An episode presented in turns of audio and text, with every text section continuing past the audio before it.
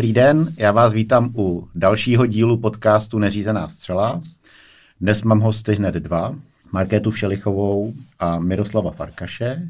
Dobrý den. Dobrý, Dobrý den. den. Dva lidé, kteří se poznali v Sýrii, kde působili, pomáhali Kurdům Rožavě a za tuhle svoji činnost byli v roce 2016 zadrženi v Turecku a strávili tam několik let v tureckém vězení. Teď už jsou zpátky v Česku a já už se nechci vracet k tomu, co jste dělali v Rožavě na pomoc Kurdům. K tomu jste dávali už spousty, spousty rozhovorů, tak já bych ten váš příběh odstartoval právě o to okamžiku zadržení v Turecku. Mm, okay. Vy už jste, Marké, to někde říkala, že zpětně víte, že byla chyba jet přes Turecko po zemi, že jste spíš měli investovat do nějaké dražší, ale bezpečnější cesty, zejména letecké. Tak mi řekněte, jak často se vám vrací ta, ta myšlenka na to, že nejet přes Turecko po zemi, tak by asi všechno bylo jinak. Ale to zase moc tak často se mi to nevrací, protože je to věc, kterou stejně, samozřejmě člověk se musí z té věci poučit, to, což my jsme se určitě poučili, ale stejně už na tom nemůžete zpětně nic změnit. Tehdy jsme měli měli důvody, proč jsme se, proč jsme se, tak, se tak rozhodli. Důvodem bylo vlastně jak tehdy nadšení pro pomoc eh, té, té rožavě, kde já jsem viděla, že za, za peníze, které dám za, za tu letenku, která by teda vedla přímo, eh, tam můžu pomoct strašně moc lidem a v té jakoby eh, jakoby v tom zápalu vlastně do té, do, do té věci mi to přišlo uh, tehdy až jako ne, nepřišlo mi správné dávat tolik peněz, peněz za letenky, když za to můžu tam pomoct třeba tisíc, tisícům lidí. Potom samozřejmě člověk viděl, viděl ten výsledek a pochopil, že když vlastně zvolí takovouhle cestu, tak pak nepomůže vlastně vůbec nikomu a určitě vzali jsme si to poučení a není potřeba se k tomu víc vracet, nemůžeme to stejně změnit. Asi. No, ale Kurdistán je známější teďka, že jo? A my můžeme lépe politicky pomoci. Díky tomu, že jste byli díky tomu, Ano, díky tomu, že jsme byli zadrženi. Nejbrž eh, kurdové po celém Turecku nás znají, po Evropě nás znají a spoustu lidí, kteří nás zahlídli takhle ve zprávách a oni to schválně ještě tolikrát otáčeli, tolikrát to pouštěli znova a znovu, tak eh, lidem jsme se štípili my do jejich paměti a no, jsme tady rozhodně. A ty čtyři roky za to stály? To je vždycky otázka, no, jak co za co stále. Já beru všechno v životě, že, že je zkušenost a musí, musí se to tak brát, nemá cenu se nad tím prostě do nekonečna zrábit a my jsme tam neměli, my jsme tam neměli jet a, a člověk čtyři roky prostě se to stalo, tak je potřeba si z toho vzít to nejpozitivnější a ne, ne nad tím se, se trápit, stejně na tom člověk nemůže nic změnit. Boj proti diktatuře samozřejmě nese tyto oběti a nejsme první, kteří by takhle měli obětovat svůj život. Byť a 6-4 roky není konec světa, takže... No v tom Turecku obzvlášť není, tam... Tam jsou lidé, kteří bohužel jsou zavření z politických důvodů 30-50 let za stejné věci, tudíž my jsme teda když to vezmeme. Ono možná my jsme se na to, nebo já jsem se na to i pak začala dívat eh, jako jinak, když jsem viděla vlastně, na kolik let jsou tam lidi zavíráni vlastně za mnohem teda mm. menší věci, i třeba jenom za nějakou jakoby propagandu v uvozovkách, což znamená příspěvek na, příspěvek na Facebooku nebo komunikace s někým, kdo je politicky nepohodlný, tak tam jsem to vlastně začala vnímat, že mých eh, tedy nebo jen celé čtyři roky, že to vlastně mm. nic není proti těm lidem, co tam musí sedět 30 let za úplně to, to stejné. A jsou to... Když vás mm, kdy jste pochopili, že je to špatný a kdy jste věděli, že to bude stát nějaký rok ve vězení, nebo kdy naopak jste ztratili naději, že by to no. mohlo skončit třeba jenom vyhoštění? Tak já, když jsem teda nastupoval do letadla, tak už jsem to tušil a byl jsem vyčerpaný už z fronty, jako z Rožavy, takže mi bylo jedno, jestli mě někdo zavře nebo ne. Já když jsem jste nastupoval měl... do letadla, tak už jsem, kam? No, záleží. Já jsem měl, já jsem měl, no, když jsem měl za marketkou eh, do Jordánie přes uh, Soleimani City. Ve, chvíli, kdy jsi jakoby věděl, že když jsem byl v Praze, ne, když jsem byl v Praze hmm. ještě, tak jsem uh, věděl, že budu přestupovat v Istanbulu a um, chtěl jsem se dostat do Salmany. To jsem se dostal. Potom jsem přestupoval zase do Jordánie a z Jordánie jsme jeli teda přes Turecko zpátky. A tyhle ty všechny vlastně skutečnosti vám pohne Eh, pohne vaše myšlení k tomu, že by se nemuselo nic stát, ale že teda přijmete, že tím politickým vězněm se můžete stát a je to a v té boji jako ta, za tu revoluci a toho zapálení to prostě člověk vzal už jako dopředu, že teda může být. Takže byste byl smířený s tím, že se něco takového může stát a já jsem, to, než vás já jsem to dokonce i věděl, že budu zavřený. Jsi to věděl? Já jsem to i věděl, no samozřejmě, když, když v Rožavě se stanete bojovníkem, tak budete samozřejmě známý pro policii Turecka. Já jsem to věděl, já jsem byl jenom vyčerpaný člověk, no. Takže když jste uh, se rozhodl jet přes Turecko, tak jste věděl, že vás tam zadrží? Ano, já jsem to spíše předpokládal. Víceméně. Marké, to co vy? No tak to já jsem to spíše nepředpokládala, nebo před, předpokládala jsem, že v tom Turecku Eh, jakože tam člověk může narazit na problém, ale tím, že už jsem tím Tureckem tedy předtím projížděla několikrát, paradoxně úplně tedy eh, vlastně se, se stejnými eh, vlastně se stejnými věcmi, co, co jsem měla, měla za sebou. Tam vlastně já jsem tureckém řekím projela asi, asi dvakrát a předtím už jsem, předtím už jsem byla, v té, byla v té Rožavě, tam vlastně pro tu policii nebylo vůbec nic, no, nic nového. S tím samým, co já už jsem provedla, už jsem tam, nebo jakoby udělala, už jsem tam dvakrát, dvakrát projela. Eh, vždycky teda se to obešlo kontrolu, takže já jsem jako tak co jsem tušila, že v tom Turecku může být nějaká komplikace, zastav, zastaví policajt, eh, půjdete něco vysvětlit, ale jako já jsem si teda ne, nepředstavila, že by to mohlo být jako v, v řádu hmm. let, já jsem to viděla v řádu hodin, kdyby byl nějaký problém. Hmm. A potom, jak jsi říkal, když člověk teda pochopil, že tam zůstane několik let a že se to zase tak snadno nevyřeší, tak mě se to třeba hodně měnilo. Já okamžitě po tom zadržení, protože jsem s tím měla zkušenosti, tak jsem si spíš myslela, že se to vyřeší, protože mě ty Eh, vždycky teda dělají drama, to, to je operace lehnout, lehnout na zem, ruce za záda, tohle, ale pak vás eh, za dvě hodiny vykopou s tím, že teda máte jít, takže tam nemáte sebou vozit vlajky EPG, tak se mi to stalo předtím, takže jsem čekala něco, něco, podob, něco, něco podobného. Na začátku jsem si vůbec jako nepřipustila, že by to mohlo být uh, větší problém než kdykoliv jindy a potom to bylo střídavě. Pak byly doby, kdy jsem si myslela, že se to za týden vyřeší a taky doby, kdy jsem si myslela, že tam naopak zůstanu 30 let a nevyřeší hmm se to nikdy. To, to se vám strašně mění. No. Hmm. Vy jste vůbec, většinu no. toho trestu strávili ve vězení v městě Van. Je to tak? Mm-hmm, jakoby větší půlku, no, máte hmm. pravdu. Většinu. Což je, tuším, převážně kurdské město. Mm-hmm, ano. Co to bylo za věznici? Jaké jsou vůbec podmínky v takové věznici? Můžeš začít. Podmínky. No, tak no. chtěl bych opravit město Van. Původně arménské město. Mm-hmm. Jo, historicky, kurdové, no, hus, hus, historicky. Potom se tam převalily různý boje a různé nadvlády. No, když jdu o věznici, já jsem byl z nejvyššího strohu hned opravdu od začátku, nebudeš o mě věděli, že jsem byl bojovníkem od JPG. A za další jsem se rozhodl vůbec mlčet. Čím méně se o mě ví, tím menší trest spíše můžu dostat než vyšší. No a tím, že jsem se uh, odhodlal takhle mlčet, tak jsem dostal vlastně nejvyšší možný uh, trest, jakoby, jak jsem ve věznici může dostat. No, takže samotka a jako nejpřísnější režim, prostě myslíš? Nejpřísnější ne? režim, tak hmm. myslím, no. Od uh, vlastně odnětí svobody vůbec uh, ve všem, co se dalo, jo. Takže jako hmm. jako jak pohybovém, uh, protože jsem byl na 5x5 metrech uh, a po celou dobu toho výkonu trestu? Dá se říct, že ano. Já jsem vlastně ke konci trestu přešel do Istanbulu a po celou dobu výkonu trestu jsem měl vlastně címru 5x5 metrů a venku taky tak, no, hmm. 5 metrů. A Markétovi? Tak pro mě jakoby ten zásadní rozdíl byl v tom, že já jsem nebyla sama, já jsem teda byla s, s kurdskými spoluvězenkyněmi, převážně teda s kurdskými, tam jsou samozřejmě zavření e, i, i, tur, i turejští lidé, kteří se nějak teda znelíbí er, Erdoganovi.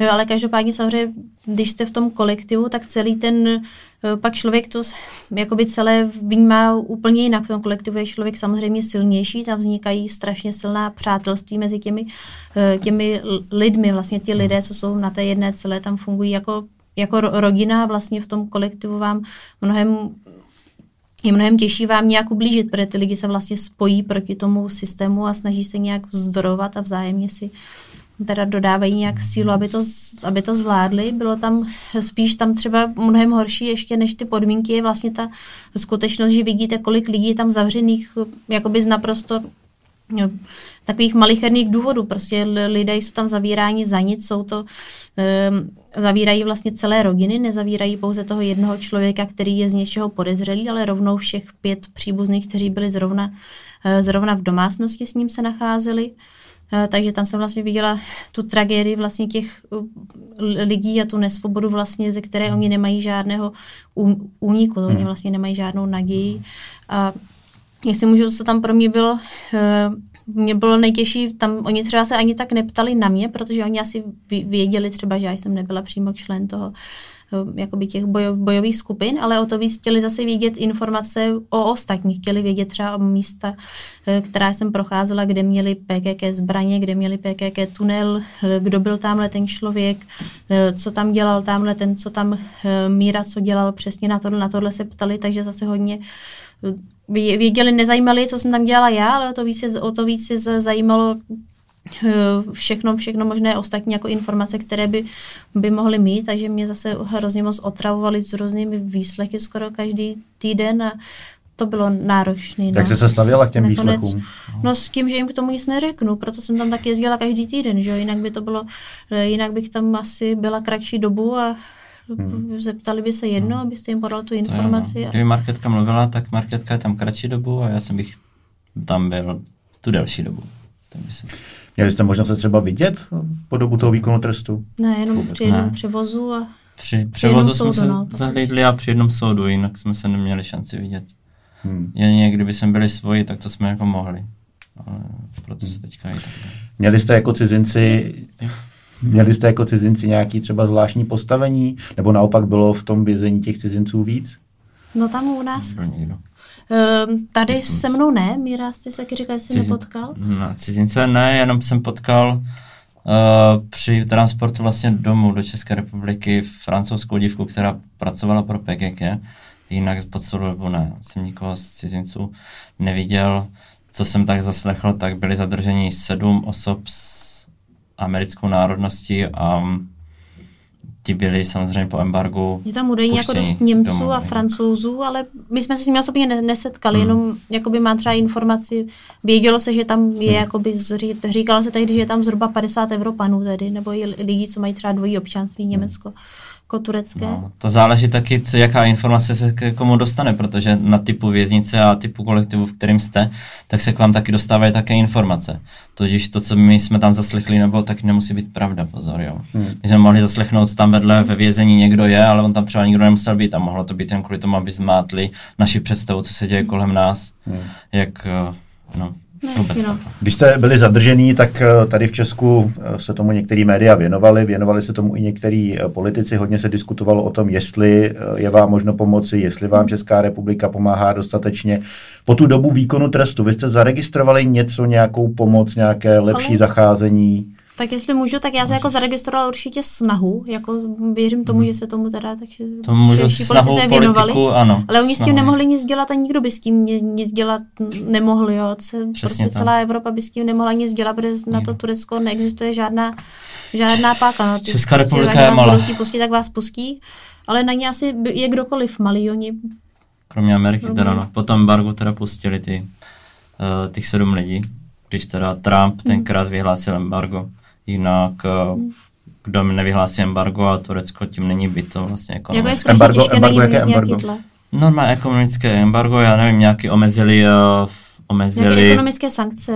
A proti komu? Pamatuju, pro, proti Turecku. Proti Turecku omezili nějaký prodej a překupování nějakých materiálů, šlo nějaký uhlíky a tady tyhle různé komponenty. A i... Pastoru Bransonovi to byl jeden. No, velkých firm omezili, omezili zakázky a takhle turecká ekonomika vysoce spadla dolů a měli docela velký strach, že by eh, nepokoje a mm, různé další jiné věci, že by mohly vlastně přispět k rozpadu a mohl by to i vlastně, kdyby se dobře, dobře s tím manipulovalo, i přijít eh, k Kurdistánu jakoby k boji. Jo. Měli opravdu velký strach ekonomický, a, protože lidi se začali bouřit a tě pustili už do Ameriky, protože lidi, kteří byli uh, kteří byli čistě pracující, tak neměli peníze ani na to, aby si koupili standardní, standardní věci ke standardnímu užívání, ke standardnímu hmm. Vůbec na to A to způsobilo to americké embargo? Ano, to způsobilo americké A jak embargo. na to teda Erdogan reagoval? Čekali a nejvyšší soud to rozhodlo, že jsou teda nevinní.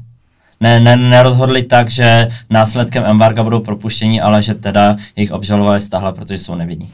To se týkalo teda amerických občanů? Ano, to se týkalo amerických občanů a sebou vzali dva, dva turecké občany, myslím. Mám za to, že dva, ale nejsem si jistý, kolik teda. Hmm. Byli zaměstnanci americké ambasády. Ano, zaměstnanci. Nebylo to tak, že má jako informace jenom No, bylo to za to, že se podívali do Rožavě, byli příznivci JPG a oni s nimi komunikovali, jo. Hmm. Tak uh, byli obžalováni z, uh, vlastně z její organizace a měli na to videa a fotky, ale nakonec hmm. na základě těchto videí uh, se rozhodlo, že jsou nevinní. No. Hmm. Vy jste nakonec tedy byli propuštění podle, řekněme, tureckých pravidel, propuštění mm-hmm. v nějaké probační době, na kterou jste měli to, nárok? To ano. Mm-hmm. Je to, to ano, tak? Ano. Přesně tak. Měli jsme nárok, Marketko, vysvětliš, to si lepší. jo. Ne, tak, tak tam jde vlastně podle toho tureckého systému. Vy máte no, jakoby standardně po třech čtvrtinách eh, trestu měl být člověk propuštěn na podmínku.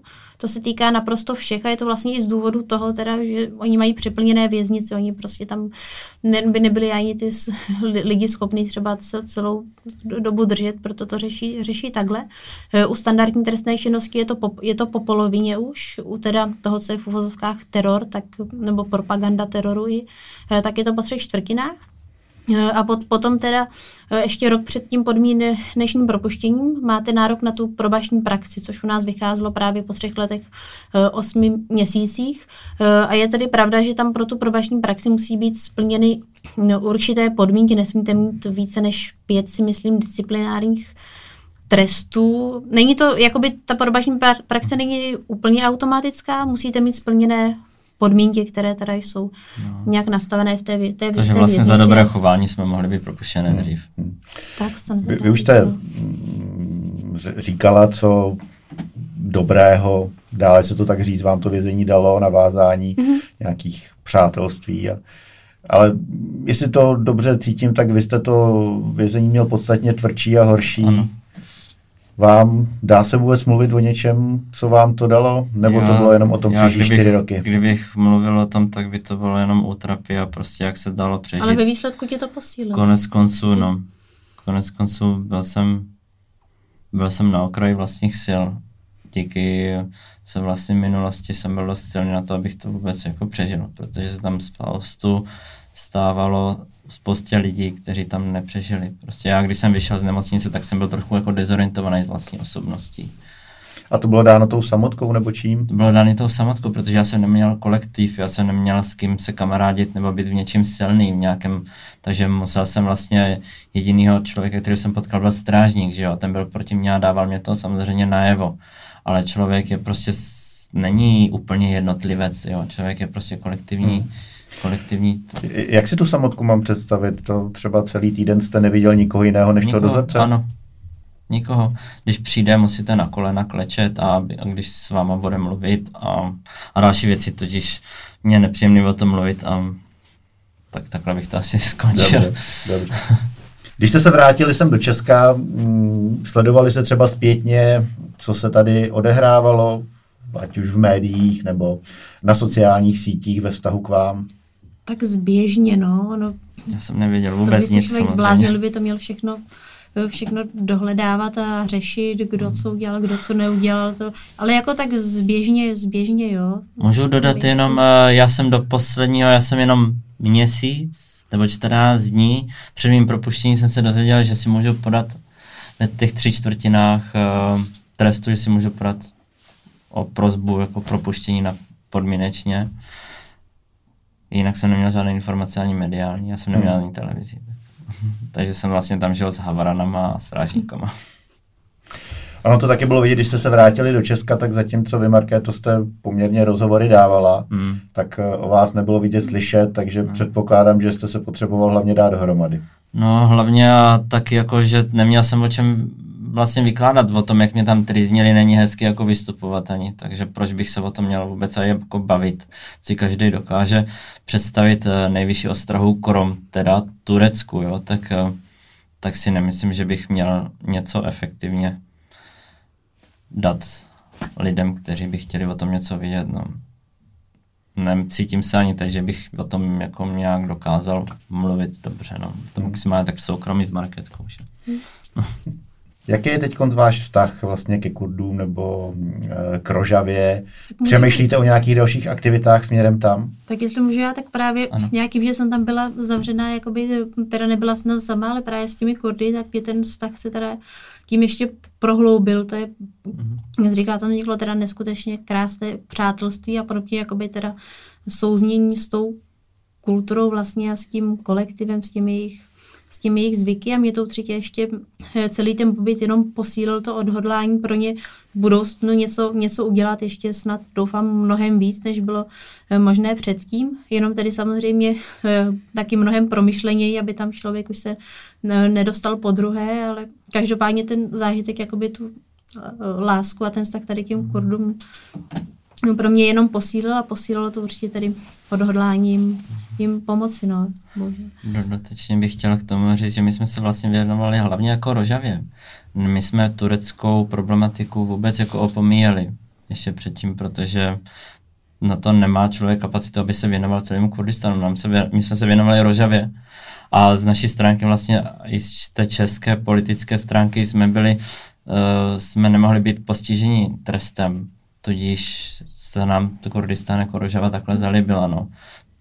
To, že si o tom myslela další jiná země, něco jiného, to bohužel za to nemůžeme, ale měli jsme plné právo tam třeba být, protože to jsme mohli. No. Ještě můžu říct, že vlastně díky tomu jsme se začali věnovat problematice politických vězňů v Turecku, které se snažíme, hmm. snažím se podporovat třeba minimálně teda eh, li, lidi vlastně z okruhu těch spoluvězňů svých vlastně, i teď vlastně do, dosud je, je podporujeme pravidelně.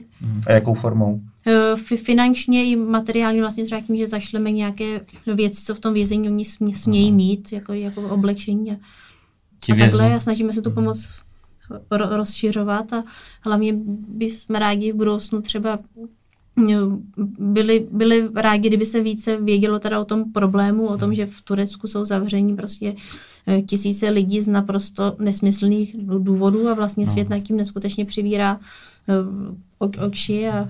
Je to hold velký kolos, který prostě bojuje proti terorismu a bohužel dost často nevidí a nemůže vidět to, jakýkoliv systém na světě by nemohl vidět každého jednotlivce v boji proti vlastně terorismu. Oni bohužel se stane, že tam je spoustu lidí zavřených, kteří tom nemají nic společného s tím. No a tudíž bych chtěl pokračovat k tomu, že ty vězni mají možnost tam vyrábět ručně některé výrobky, které nám zasílají na náš spolek Victims of a my je prodáváme v našem e-shopu. Tito lidé, tito lidé jsou z toho e-shopu podporováni, tudíž my můžeme nakoupit, co oni do té věznice potřebují, anebo poslat jim rodinám peníze nejbrž jejich rodiny nemají možnost třeba i zaměstnání díky Oni tomu, že jejich, sena, vlastně že jejich syn nebo dcera jsou zavřeni v kriminále za terorismus. A to třeba ten turecký režim umožní nechat ty vězně vyrábět věci a posílat je někam mimo Turecko? Jo, tak vyrábět věci tam, tam můžete, no to je to jedna umožní. z mála věcí, co tam co tam můžete, můžete Jde taky na, na chování a na to, jestli jste spolupracoval s policií při zatýkání. Ti, kteří eh, spolupracovali, tak mají možnost, mají lepší podmínky ve věznici a můžou to tady tele vyrábět. Lidi, kteří se rozhodli mlčet, tak nemůžou nic ve věznici, vůbec nic. Další věc, eh, pokud teda to pošlou nám, a to turecká policie teda zjistí nakonec, že to pošlou nám, tak jim tam jenom naznačej, že víme o tom, že to, že to teda poslali nám, protože pořád jsme v jejich očích jakoby takový Oni třeba zase... bojovníci za tu, za tu svobodu toho Kurdistánu, podle nich teda, ale my se snažíme tvářit trošku neutrálně k tady té situaci. Myslím, eh, rádi bychom, kdyby se všechno vyřešilo v klidu. A neutrálně k situaci mezi Tureckem a Kurdy? No, vlastně ano. Já, za mě teda ano. Jako mezi Tureckem a Kurdy, mezi tureckým občanem a kurdským občanem já rozhodně si tak můžu stopnout mezi ně. jako hm, takhle, tam nejde ani o Turky a o Kurdy, tam jde obecně vlastně o ten vzdor proti diktatuře. Ono se tam hmm. netýká jenom, jenom Kurdů, tam pro Turci jsou zavření jsou skoro ve stejném počtu jako Kurdové, ty jsou se eh, teda nějak Erdoganovi znelíbili nebo hmm. projevili hmm. nějaké eh, protivládní názory. Nám, nám jde hmm. spíš eh, obecně nám ani ještě více než jakoby o podporu vyloženě toho jednoho národa, jde vlastně obecně prostě podpořit lidi, kteří bojují nebo vzdorují té diktatuře a měli odvahu se té diktatuře postavit nějakým způsobem, když věděli třeba, že to pro ně může mít dost zásadní následky a, Hmm. A nepřemýšleli jste někdy o tom, že by se tu pomoc realizovali přes nějakou větší humanitární organizaci? Vy to dál jedete všechno na sebe? Na my jednou budeme dost velký na to, aby jsme mohli Ale něčím pomoct. my už realizujeme jakoby z, přes větší organizaci, to můžeš klidně zmínit. Můžeme, no tak Marketko. My teď jsme tedy v, po propuštění začali spolupracovat se Slovenskou vysokou školou svaté, svaté Alžběty, uh-huh. která vlastně zastřešila Jednak naše cesty do Bosny, kde pomáháme uprchlíkům, jakoby v rámci eh, našeho, zastřešila teda náš ten menší, menší spolek, který pomáhá uprchlíkům v Bosně, eh, zastřešila tedy naší eh, práci v, práci v Arménii, takže díky vlastně pomoci té školy svaté, svaté Alžběty máme možnost vlastně se věnovat mnohem efektivněji vlastně problematice uprchlíků. Říkám jednak té Bosně, jednak v Armenii. Věříme jednou, že i třeba v tom, v tom Kurdistánu a, a takže vy teď ty své aktivity rozšiřujete nejenom na, na Rožavu, ale i na jiné destinace. Mm-hmm. Jste už zmínil, já jsem se na to chtěl zeptat, že vaše poslední aktivita byla na, na Horním Arménie, Karabachu. Karabach, a tam jste dělali co? Tam jsme, no, tak já řeknu, ty, že tak je to, plně pokračuj. Můžeme každý kousíček říct. No. Uh, věnovala jsme tak, jak, ví, jak víte, v Náhorním Karabachu, že ho skončil konflikt, kdy Azerbajdžán uh, získal nebo obsadil jako velkou část území, které bylo předtím obý, obýváno Armény, čím vznikly desetitisíce uprchlíků, mělo být celkově až o 100 tisíc až 150 tisíc lidí, z nich část tedy uh, utekla do Arménie, kde našli útočiště, část teda zůstala v jakoby v oblastech toho Karabachu, které Azerbajdžán neobsadil. A jsou to lidé tedy, kteří ztratili domovy a vlastně většinu, většinu věcí museli nechat, ponechat na místě. Eh, a těm tedy jsme se vypravili pomáhat uprchlíkům z Náhorního Karabachu. Co to bych měl dodat, no. Rozhodně se snažíme do Náhorního Karabachu dostat se tam, protože, protože tam se soustředí těch 30 tisíc lidí přímo ve městě Stepanakert a to hlavně ze městečka Suši, která byla takticky významným uh, strategickým místem pro boj, pro ochranu Karabachu. Hmm. No a ty lidé se tam mm, pohybují mm, bez pomoci jak zdravotní, tak um, bez pomoci hygienických potřeb. A jsou to lidé, kteří prostě si zbalili dítě a vzali k tomu dvě trička a utekli prostě, jo. takže se tam uh, prostě se tam pohybují po hotelech, který, který jsou možné... Ty hotely jako zajišťují vlastně ubyto, no. ubytování. No, jasně, majitele, majitele hotelu dávají, dávají tu možnost těm lidem, aby se tam mohli ubytovat zadarmo. No tak se snažíme tam otevřít, uh, otevřít se tam zdravotní pomoc, a to pediatra i, zdra, i zdravotního lékaře pro dospělé lidi a musíme se tam za další dostat, protože prezident Azerbajdžánu vyhlásil, že lidé ze zahraničí se tam nemůžou eh, vypravit bez víza Azerbajdžánu. No. Hmm. Řekněte mi. Přesně, tam je to vlastně ta přístupová cesta je eh, kontrolovaná teda ruskými, ruskými vojáky v, v rámci, který teda garantují tu mírovou dohodu. A tam, kdy o tom my jsme tam byli poprvé, tak nebyl problém vlastně přes ty rusté, ruské checkpointy se tam dostat, stačilo vlastně vízum do Karabachu, ale oni teď na nátlak Azerbajžánu, Rusové tedy ustoupili nátlaku Azerbajžánu a vyžadují, aby lidé, co přijíždějí do Karabachu, měli azerbajžánské vízum. Hmm. Takže vlastně my předtím, než budeme moct otevřít tady to naše zdravotnické centrum, tak se musíme pokusit získat uh, souhlas azerbajžánské strany, získat mhm. teda azerbajžánská víza a s tím se potom můžeme vypravit uh, opět na to území Náhorního Karabachu a pokračovat v práci. Co vás motivuje vlastně v takovéhle aktivitě? My, když jsme se viděli kdysi dávno, tak hmm. tam jsem pochopil, že k tomu národu v Kurdů v Rožavě jste si získali prostě osobní vztah. Hmm. Uh, ale teď, když vidím, že ty aktivity rozšiřujete i jinam, co vás prostě motivuje k tomu sebrat se, když vidíte, že vzniknul někde válečný konflikt a odjet na to místo a snažit se tam vyvíjet nějakou aktivitu? Co je tím hnacím motorem, který vás zvedne za židle? Já to řeknu vlastně jedním slovem. No, Vlastní životní zkušenost.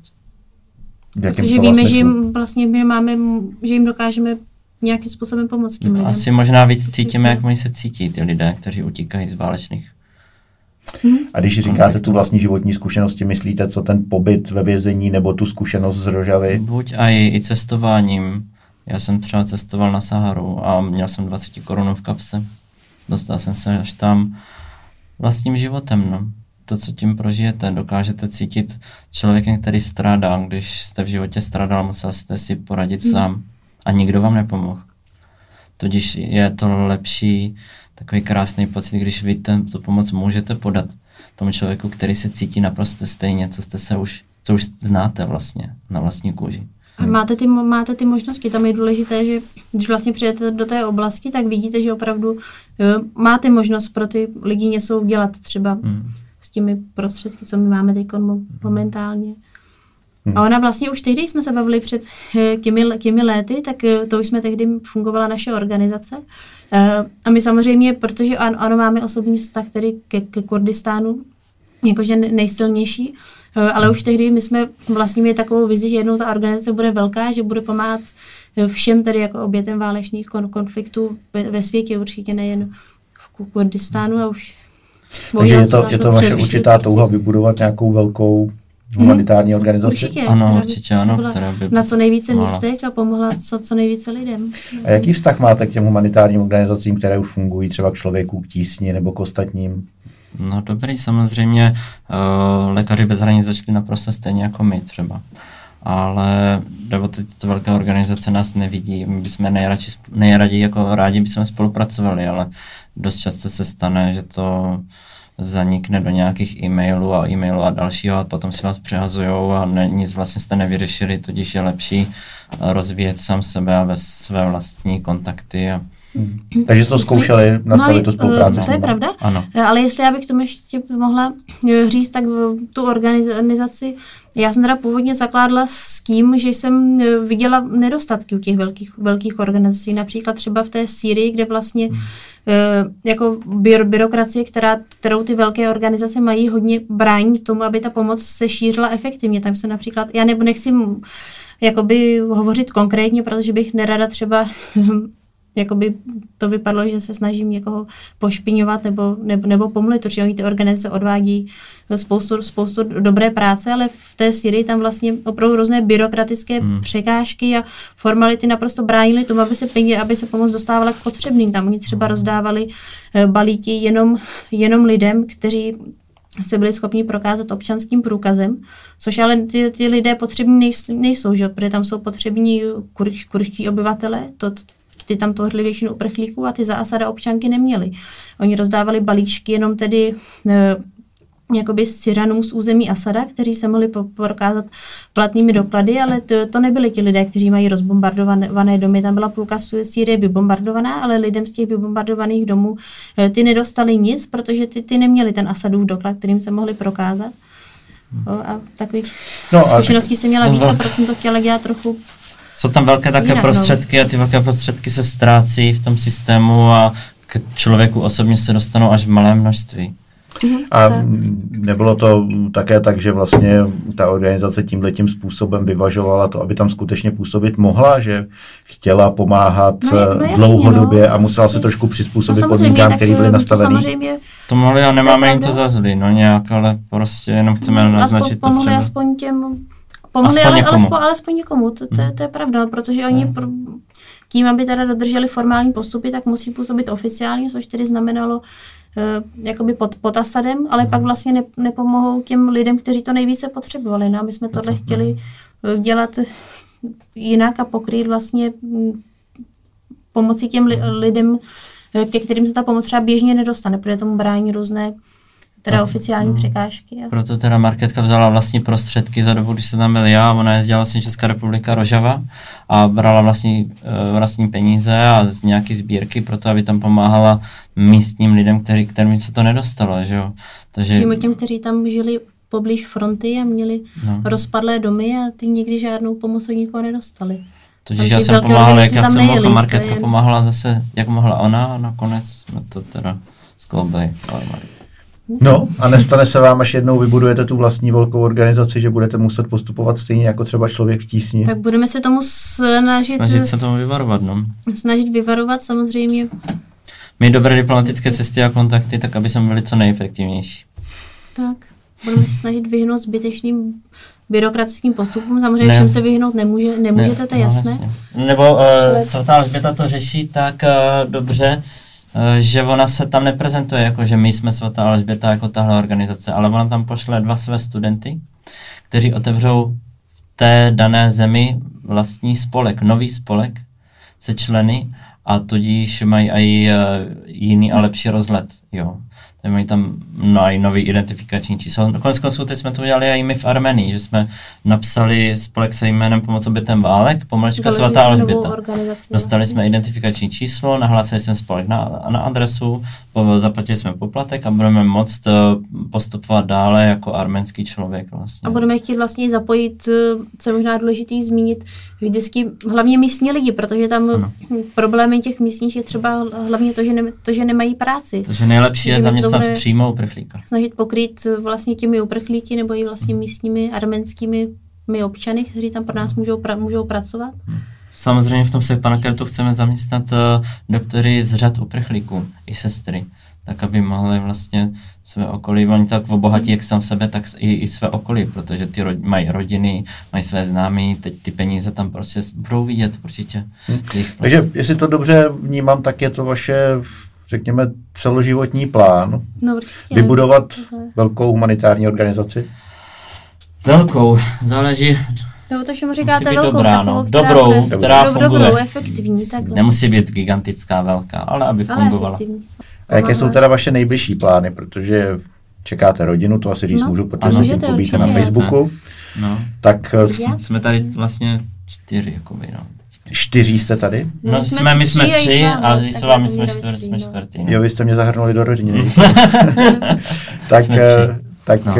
jaké jsou vaše nejbližší plány na příští rok? Nebo na, na tenhle rok? rok. No, na to tenhle rok. dávnou dobu. Tak no. Na tenhle rok tak povídej. No. Tak pomoc Armenii, Medical Point ve Stepana Kertu a mobilní nemocnici v Rožavě. Hmm. Nevím ještě, co nás potká dále. Že? Hmm. A poslední otázka, která mě napadá, kde vlastně vy budete chtít mít svůj domov? Kde budete žít? No to ještě nevíme, nevíme. protože projekty se, se staví tak, že tam třeba jedete do té určité země na 6 měsíců nebo na rok. Jsou lidé, kteří tam musí Právě zůstat vlastně ta, takováhle práce vám dá domovy na mnoha místech ve světě. No, musíte to brát vlastně... Se začne cítit. Taková vlastní, musíte brát práci jako vlastním součástí tvého, toho života, takže domov je, musíte přestat používat některé názvoslovy pro některé věci a začít žít trochu jinak s tímto životem. Tak jo, tak děkuji, že jste si udělali čas. Přeju vám hodně štěstí všem třem. No děkujeme. No, děkujeme. Ať se vám daří, ať se vám vyhnou veškeré nedobré věci a, a ať dosáhnete to, toho, co chcete. Mějte se hezky. Mějte se hezky, krásně. Děkujeme. Naschledanou.